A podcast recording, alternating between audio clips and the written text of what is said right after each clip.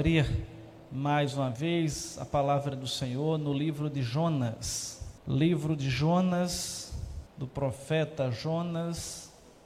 E desta vez vamos ler no capítulo 3, do versículo 1 ao versículo 4. Jonas 3, de 1 a 4. O texto diz assim: Veio a palavra do Senhor segunda vez a Jonas, dizendo: Dispõe-te, vai à grande cidade de Nínive e proclama contra ela a mensagem que eu te digo. Levantou-se, pois, Jonas e foi a Nínive, segundo a palavra do Senhor. Ora, Nínive era cidade muito importante diante de Deus, e de três dias para percorrê-la. Começou Jonas a percorrer a cidade caminho de um dia, e pregava e dizia: Ainda quarenta dias e Nínive será subvertida. Oremos.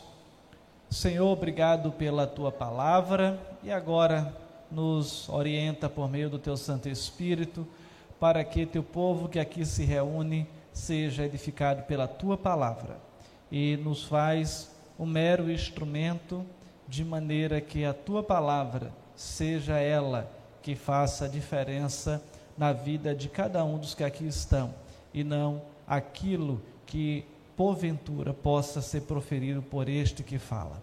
No nome de Jesus, nós assim rogamos o teu nome. Rogamos que o Senhor nos ajude a entendermos e vivermos o que o Senhor tem por meio desse texto para nós. Amém. Irmãos, quando olhamos para o profeta Jonas, nós, à luz de outro texto que é da, lá do livro de Reis, no capítulo 2, capítulo 14, ou melhor, 2 Reis, capítulo 14, versículo 25, vamos encontrar que Jonas, ele era filho de Amitai, um nativo de um vilarejo situado a 5 quilômetros em direção a noroeste de Nazaré e dentro das fronteiras da tribo de Zebulon. Então vamos encontrar essas informações a respeito de Jonas fora do livro que ele escreveu. De forma que ele profetizou também na época do reinado de Jeroboão II e antecedendo imediatamente o profeta Amós.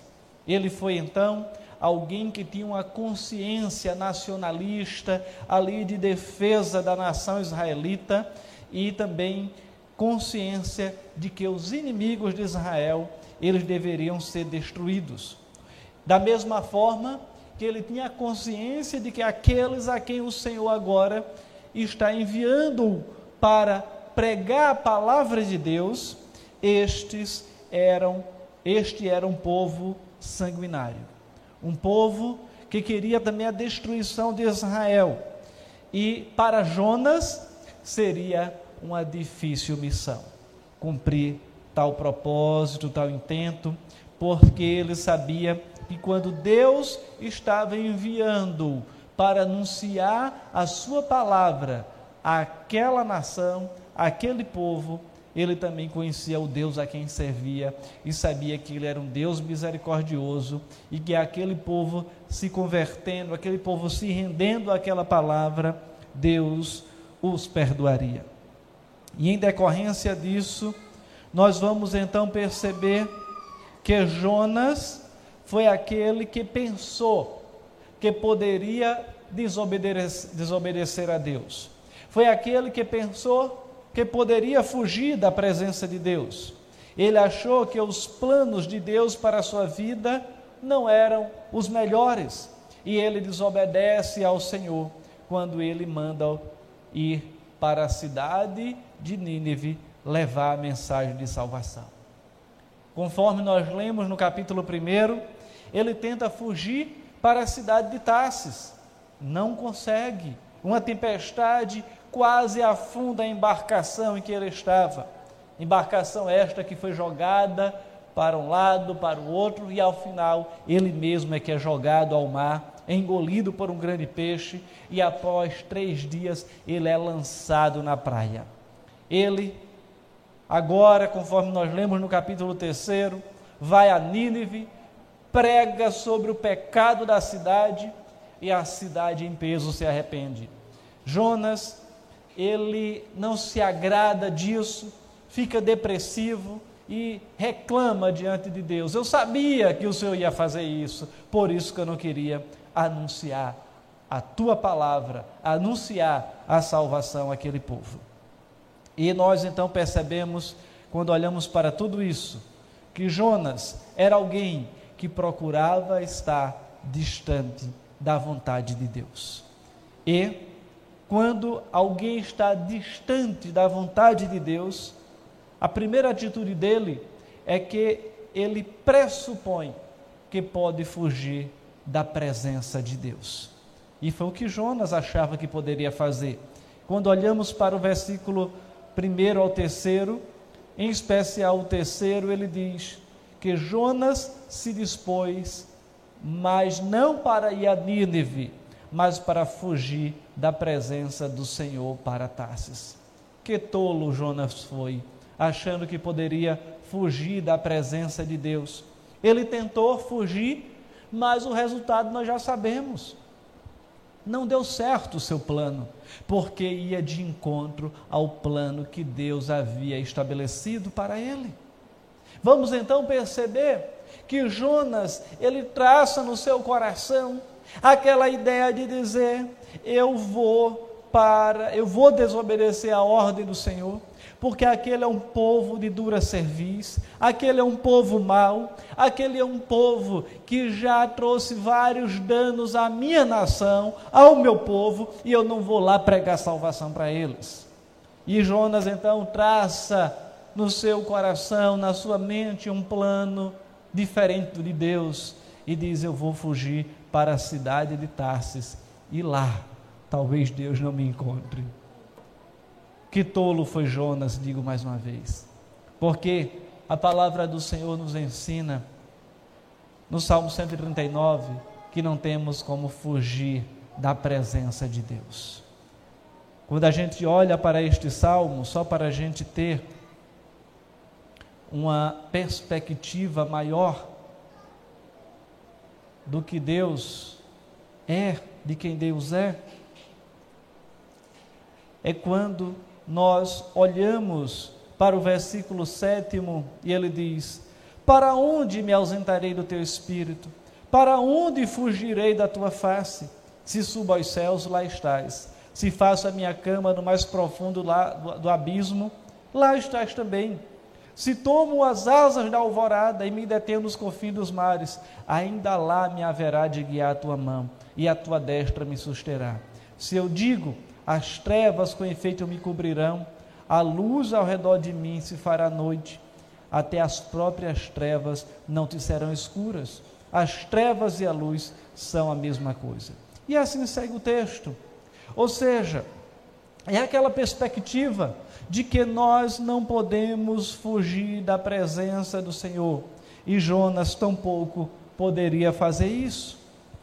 E será que algum momento da nossa vida, em face da nossa desobediência, será que você também, ou eu em dado momento, será que pensamos que podemos fugir da presença de Deus?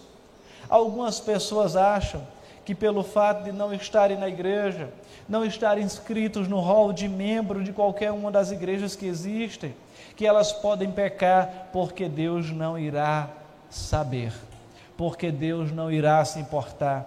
Mas elas talvez estão cometendo a mesma tolice que Jonas, porque Deus não é aquele que brinca de esconde-esconde. Deus não é aquele que diz: Ah, eu não estou te vendo. Não, Deus está vendo independente do pecado que a gente possa cometer, independente do local que nós estejamos, nós não podemos fugir da presença de Deus. E mais cedo ou mais tarde, nos, nos depararemos com a Sua presença. Então não importa dizer, eu hoje eu estou distante da igreja, Eu hoje eu não leio a Bíblia, então não vou ser confrontado com a palavra. Mas é apenas uma questão de tempo. Mais cedo ou mais tarde haverá esse confronto e não há como fugir dele. Seja pelo Espírito Santo nos chamando, nos convocando e dizendo, mediante a sua chamada irresistível, de dizer: agora é o tempo de você servir ao Senhor e não tem como fugir, ou no dia da prestação de contas, quando aqueles que não serviram ao Senhor também se depararão com a sua presença.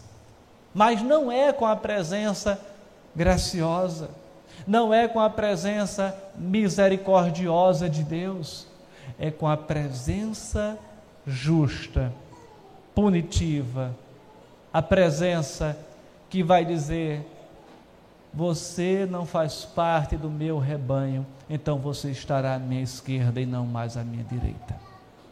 Você vai para o local onde há choro e ranger de dentes, reservado para Satanás e os seus anjos e todos aqueles que o servem. Eu poderia acrescentar assim.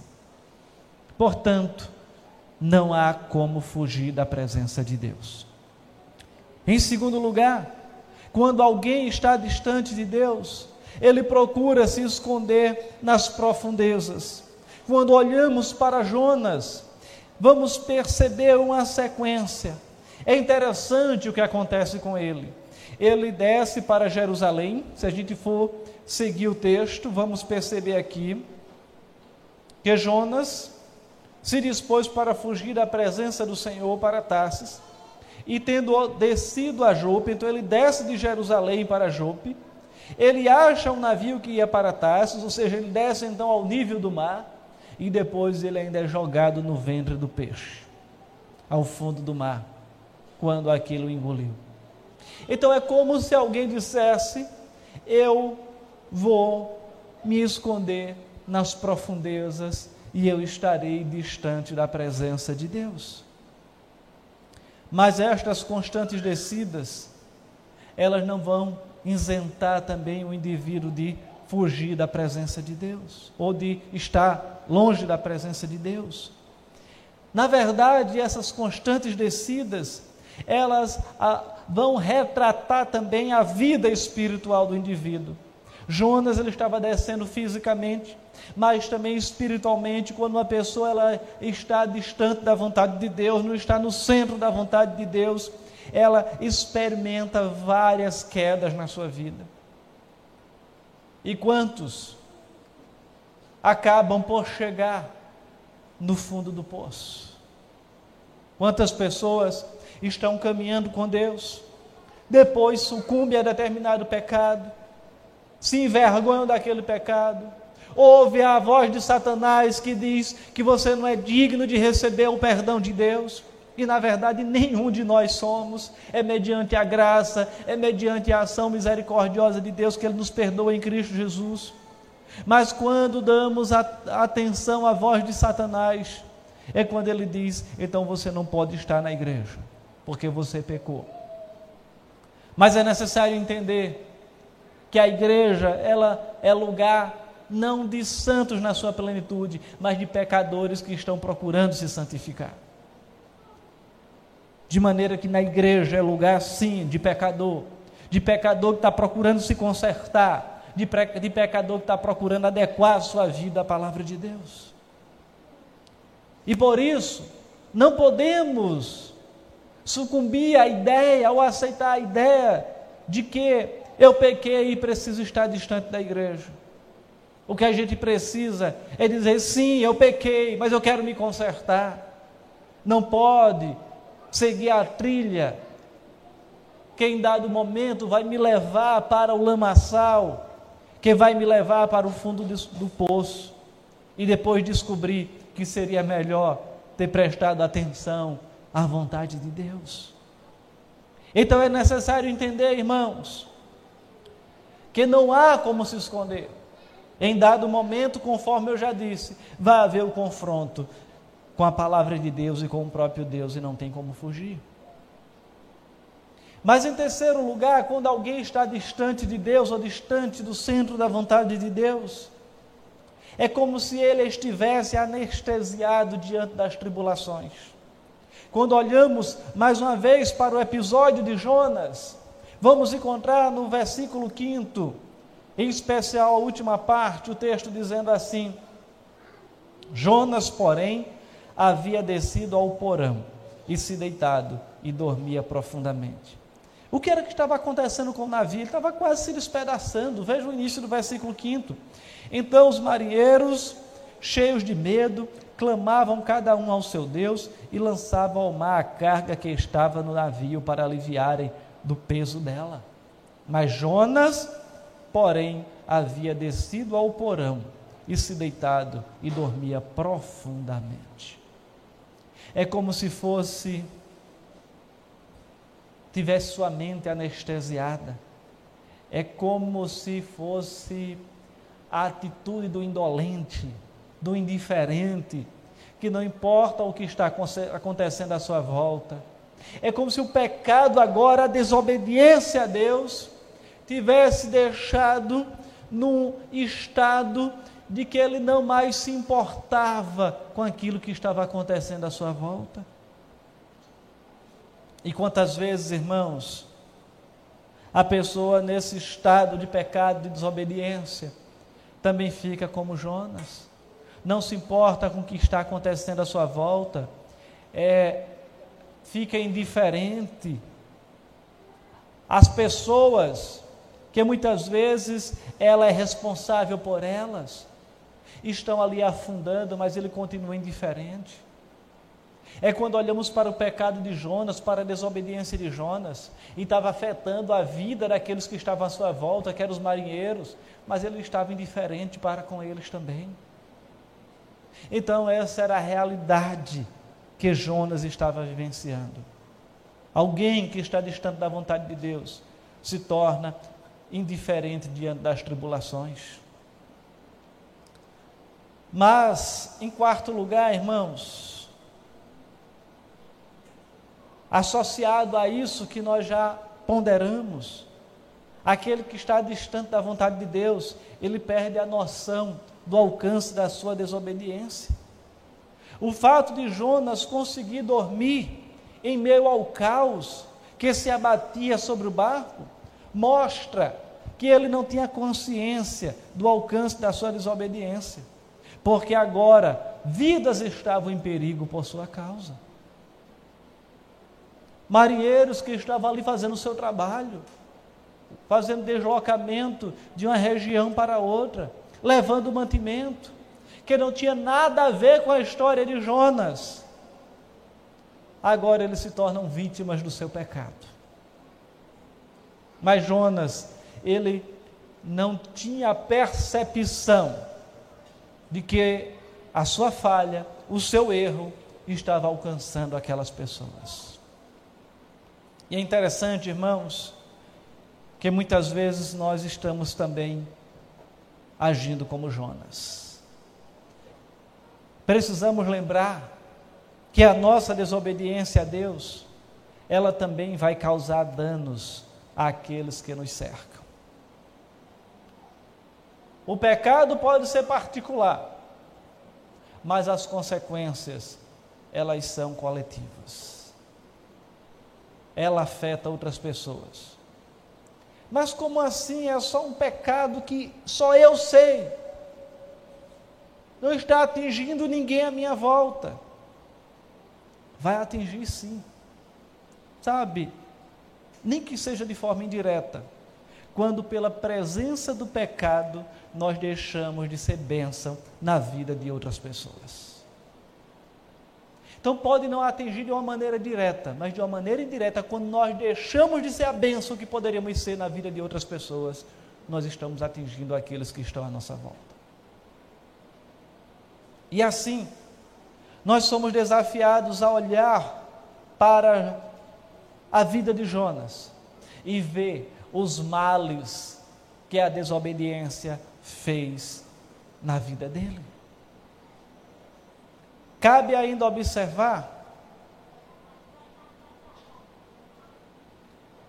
que Jonas foi aquele que também na sequência em que pese ter ocorrido essa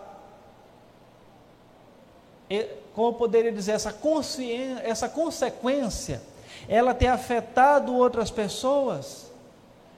Mas cabe observar, irmãos, que no passo seguinte, ele assume a sua responsabilidade. Vamos perceber que ele reconhece o seu pecado, reconhece a sua desobediência, e diante disso, ele assume a sua responsabilidade. Veja o versículo 7. E diziam uns aos outros: Vinde e lancemos sortes, para que saibamos por causa de quem nos sobreveio este mal. E lançaram sortes, e a sorte caiu sobre Jonas. Então lhe disseram: Declara-nos agora por causa de quem nos sobreveio este mal. Que ocupação é a tua, de onde vens, qual a tua terra e de que povo és tu? E ele lhes respondeu: Sou hebreu, temo ao Senhor, o Deus do céu que fez o mar e a terra. Então aqueles homens ficaram possuídos de grande temor e lhe disseram: Que é isso que fizeste? Pois sabiam os homens que ele fugia da presença do Senhor. Então Jonas agora finalmente depois de ser cobrado pelos seus companheiros de viagem, ele assume a sua responsabilidade. E o que é que ocorre aqui? Ele diz: me joguem no mar, porque ao fazer isso, a tempestade vai parar. Então Jonas agora ele reconhece o seu pecado, reconhece a sua responsabilidade, reconhece o seu erro e ele sabia qual era a solução para poupar a vida dos seus companheiros de viagem. Me joguem no mar. Mas aqueles homens, eles temiam, passaram a temer o Senhor com uma intensidade tão grande, que eles não queriam nem assumir a responsabilidade agora por jogar Jona no mar dizer: olha, não queremos jogar sangue inocente, responder por isso. Mas é, eles oram ao Senhor, clamam ao Senhor, conforme a gente vê no versículo 13. Versículo 14, na verdade. E eles dizem: Ah, Senhor, rogamos-te que não pereçamos por causa da vida deste homem, e não faças cair sobre nós este sangue, quanto a nós inocente, porque tu, Senhor, fizeste como te aprove. Então ele dizia: Senhor, quanto a nós, nós somos inocentes, não fizemos nada, nós vamos jogar no mar, mas, Senhor, não impute a nós a responsabilidade pela morte desse homem. E prossegue então o texto dizendo que eles lançaram Jonas ao mar e imediatamente cessou a fúria imediatamente cessou a fúria. E é interessante, irmãos, que em que pese a desobediência de Jonas, em que pese Jonas ser responsável pelo seu erro, mas em tudo Deus tinha um propósito. Em tudo Deus tinha um propósito. O que é que acontece com aqueles homens? Veja o versículo 16. Temeram, pois, estes homens em extremo ao Senhor, e ofereceram sacrifícios ao Senhor e fizeram votos. Ou seja, mesmo em meio à desobediência de Jonas, Deus tinha um propósito, que era para que aqueles homens vissem e reconhecessem que Ele era Senhor e Salvador das suas vidas. Mas a história continua. Vem o grande peixe, que alguns dizem que é uma baleia, mas a Bíblia fala apenas de um grande peixe, engoliu Jonas e este passou três dias e três noites no ventre daquele grande peixe. Jonas ora das profundezas e depois aquele peixe é, lança-o na praia. E agora, mais uma vez, Deus chega para Jonas e diz: E aí, Jonas, aprendeu a lição? Sabe que não pode fugir da minha presença? Sabe que não pode me desobedecer? Sabe que eu tenho um propósito para cumprir e eu vou cumpri-lo? Aí chega no capítulo 3 e ele diz: Veio a palavra do Senhor segunda vez a Jonas, dizendo: Dispõe-te, vai à grande cidade de Nínive e proclama contra ela a mensagem que eu te digo. E Jonas agora não tinha para onde fugir. Mais uma vez ele disse: Já que eu não tenho para onde fugir, eu vou. Agora foi com aquela má vontade Sabe aquele dia que a gente não quer acordar tão cansado que está? É mais ou menos, era mais ou menos esse o sentimento de Jonas. Aquela má vontade de aquela situação de não querer fazer nada naquele dia. Mas Jonas não devia estar muito bem depois de passar três dias e três noites no ventre, no ventre de um peixe, né? Mas assim ele foi. E com a má vontade que ele estava, ele foi e anunciou a palavra de Deus. E era três dias para percorrer, mas Jonas fez isso em menos tempo e aquele povo simplesmente passou a obedecer ao Senhor e se arrependeu das suas atitudes. E Jonas agora, ele era um pregador de sucesso pregou para uma cidade inteira e a cidade se converteu. Qual é o pregador que não quer fazer isso? Ou seja, eu vou anunciar e a palavra de Deus vai alcançar todos os moradores dessa cidade. Mas Jonas não estava feliz com isso. Jonas disse: Sabia, Senhor, eu sabia que o Senhor ia converter o coração desse povo. E sabe quais são as lições que a gente tira disso aqui? É que a palavra do Senhor, ela fala por si mesma. O pregador é um mero instrumento, que mesmo de má vontade, como foi Jonas, mas quando Deus quer, ele realiza o seu propósito. Ele usa até uma jumenta, como a jumenta de Balaão usou até Jonas com a sua má vontade. E Deus, Ele usa qualquer um de nós para anunciar a Sua palavra a outras pessoas. De forma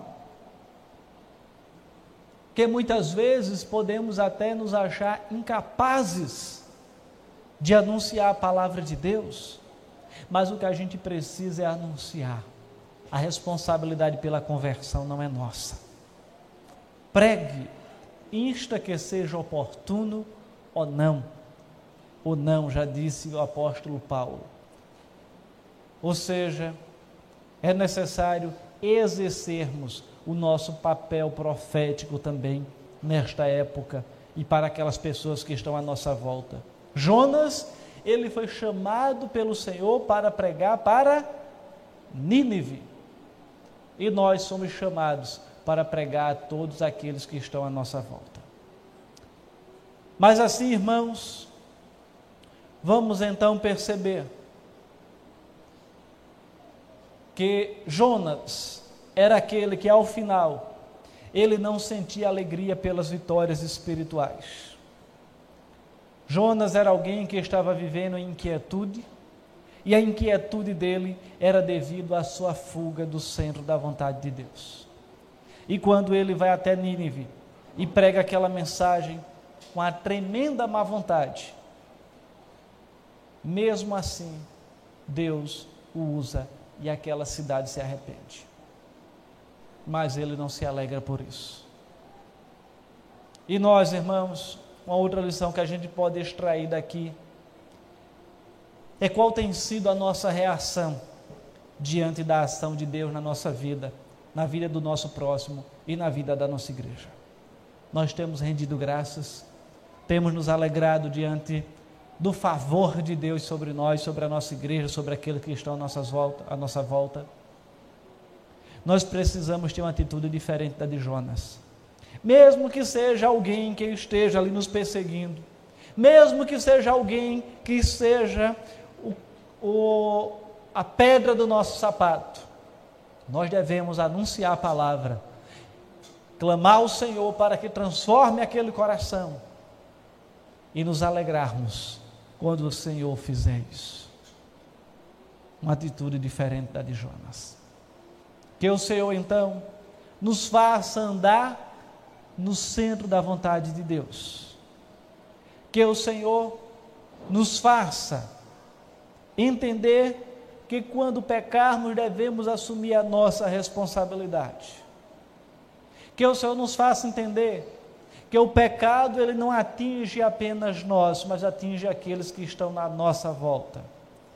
E que o Senhor nos faça entender que ao vermos as pessoas serem alcançadas pelo Senhor, o nosso coração deve transbordar de alegria, ao invés de ficarmos indiferentes, inquietos ou entristecidos.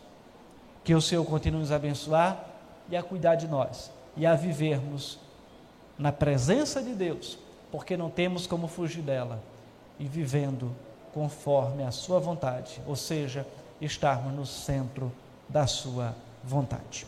Que o Senhor nos abençoe